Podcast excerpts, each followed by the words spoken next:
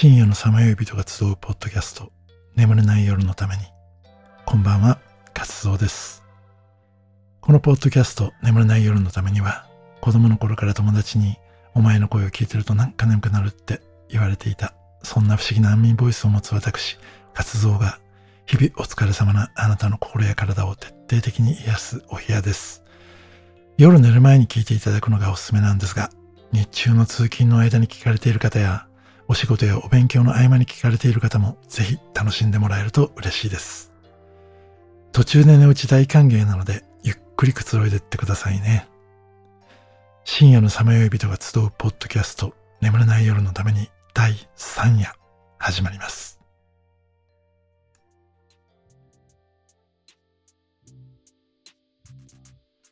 眠れない夜。記録的な暑さが続いたこの夏の名残で、寝つくことさえだるくってぼーっと想像を巡らす夜。今年も結局海に行けなかったよなま、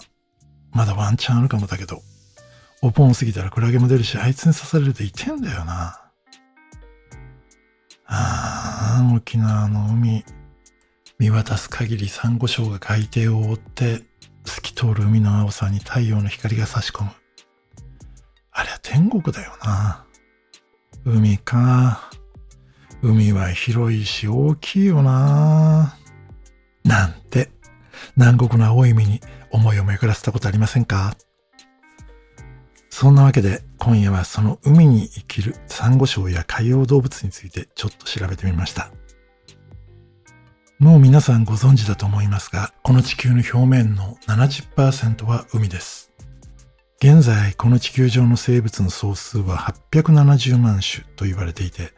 その870万種のうち動物が777万種、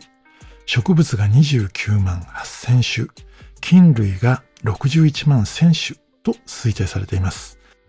そして650万が陸上種で、残りの220万が海洋種だそうです。えー、そのうち陸上種の86%、そして海洋種の91%が未知種なんですね。で、こうやって見るとね、小さな陸地に海の3倍近くの生き物が生息してるんですよ。ちょっとびっくりしました。冒頭で青い海って話をしましたけど、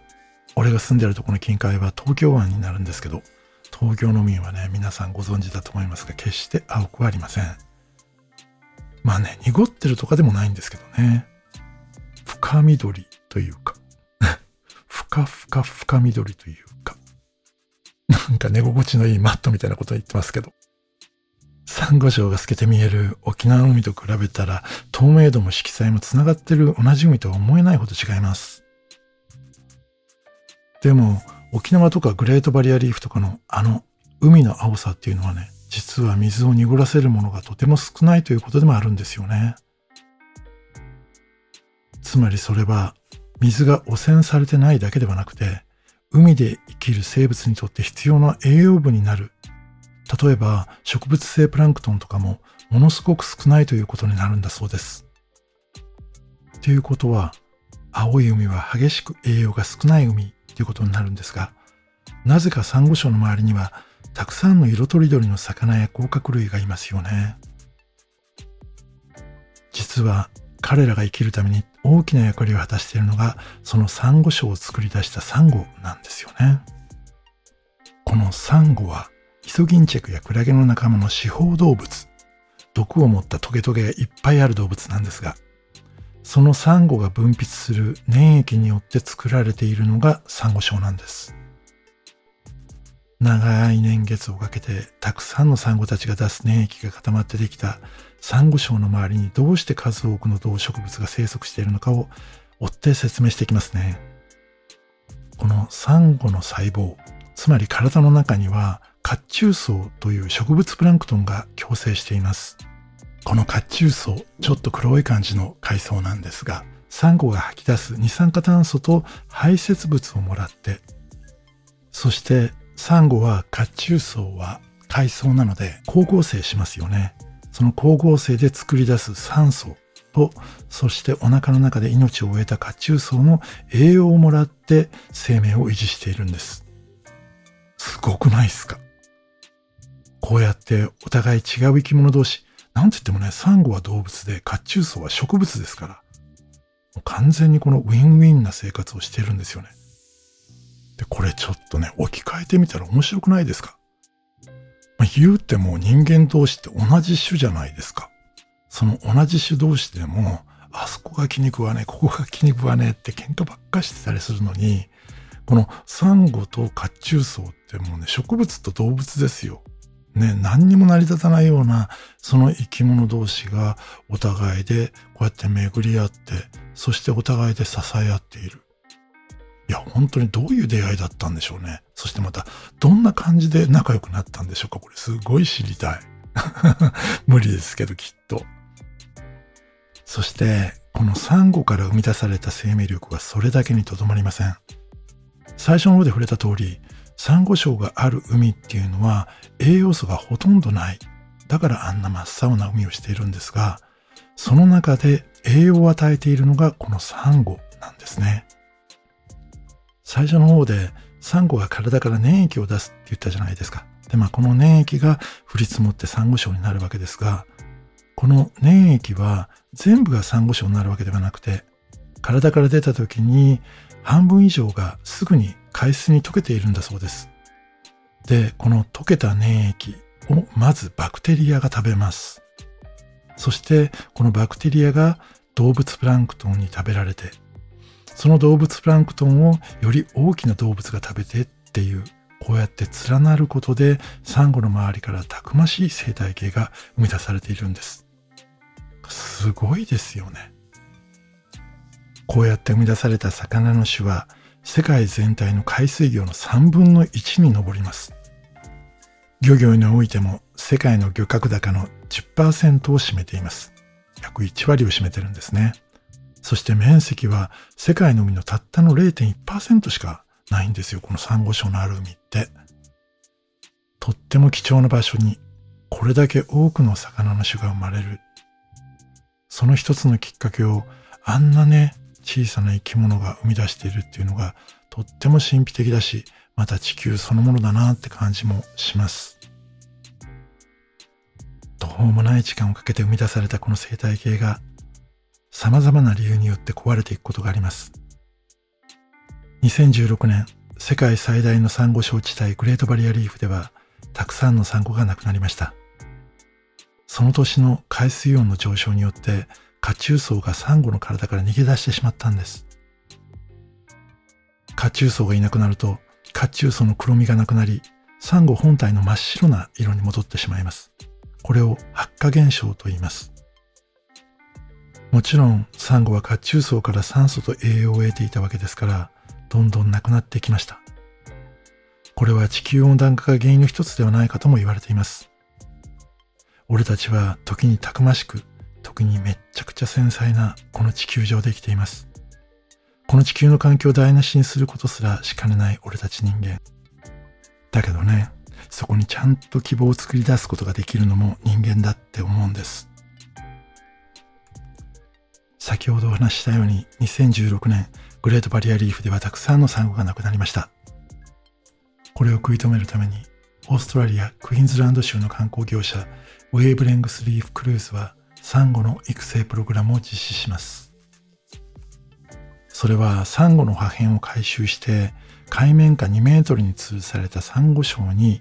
金属製のクリップ、金属製のクリップですよ、を使って取り付けるっていうとってもとってもシンプルな、手軽でシンプルなやり方でした。このサンゴの苗は6週間もするとサンゴ礁に吸着し、数年後には他のサンゴ礁と全く同じになります。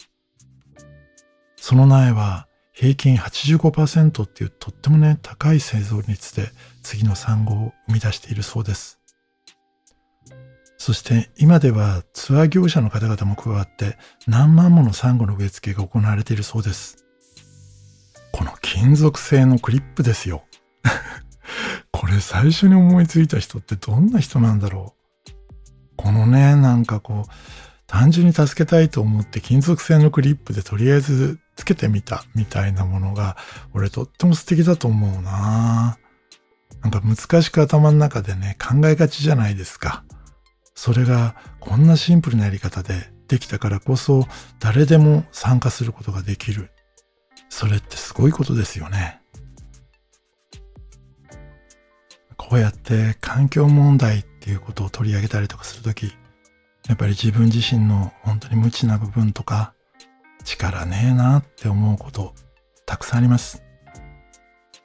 そして今この時点においてもサンゴの減少が止まったっていうわけではやっぱりないんですよね。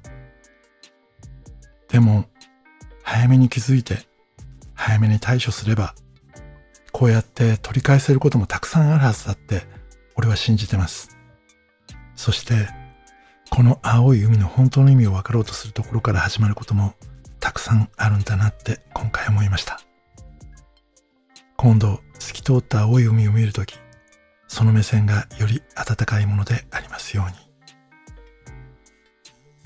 えここからは俺のオリジナル曲を聴いていただきます。聴いてください。いや、でも聴いてください。えー、ギアマン仕立ての恋。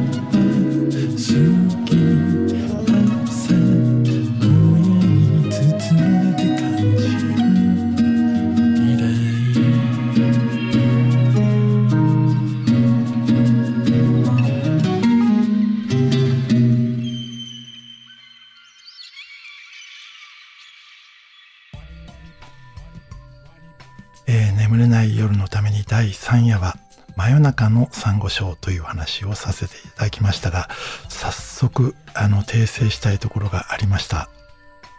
曲のタイトル、ギアマン仕立ての恋って俺紹介してませんでした。えー、ギアマン仕立ての箱が正しいです。自分の曲間違えてどうするんだって話ですけどね、本当に申し訳ない。ギアマン仕立ての箱を聞いていただきました。はい、で、まあ、今日サンゴのお話しましたけどね、あの環境問題、あの難しく考えずに、まあ、俺もそんなに詳しく知ってるわけじゃないですし、一緒にいろんなことを勉強したりとか考えたりとか、思い描いたりとかすると、できるといいななんて思っています。で、まあ、サンゴのことで皆さんご存知のこととして、サンゴはね、毎年11月の満月の時期になると産卵をすると言われていますよね。この月と地球の関係、波とか地震なんかもね、関係あるんじゃないかなんて言われてますが、えー、必ずやりますので楽しみにしていただけると嬉しいです。そして今夜は暖かい海のサンゴの話だけをしましたが、サンゴは実は冷たい深海でもね、生息しているんです。まあ、大西洋の300メートルを超えるような深い海底にも住んでいたりするんだそうです。で、そのお話もね、またいつかしてみたいなとも思っていますので、それも楽しみにしていてくださいね。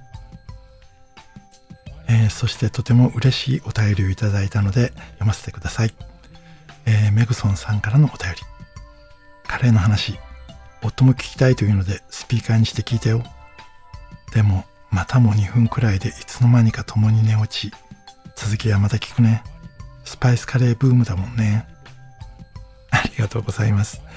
えー、このメグソン、あの、古くからの友達です。こういう形で読み上げることになろうとは。ありがとう。ね、このように、えー、番組の最後の方で皆さんのお便りを読みたいと思っています。気軽にね、何でも構わないのでお便りいただけると嬉しいです。そして、いつものことですが、DM の送り先、長々と言いますよ。えー、Twitter と Instagram をお持ちの方は、カタカナで活動と検索ください。また、メールをご利用の方は、nemutame24 何回もやりますよ、これ。nemutame24 眠ため24ってことですね。アットマーク gmail.com で送っていただけると嬉しいです。また概要欄にね、いろいろまとめたリンクページも貼ってありますので、ぜひそちらのメールフォームもご利用ください。そして、えー、最後まで聞いてみるとなかなか面白いこと言うじゃねえかと思っていただいた方は、ぜひ迷うことなくフォローしていただけると嬉しいです。そして、いやもうこいつ応援してやろうと 思われた方は、えー、満点の星をつけていただけると、さらにさらに喜びます。よろしくお願いします。はい。いや、今日もよく頑張った。えこの後俺ももう寝ますので、一緒にいっぱいいい夢見ましょうね。そしてまたあなたとお会いできるのを楽しみにしています。素敵な夢をおやすみなさい。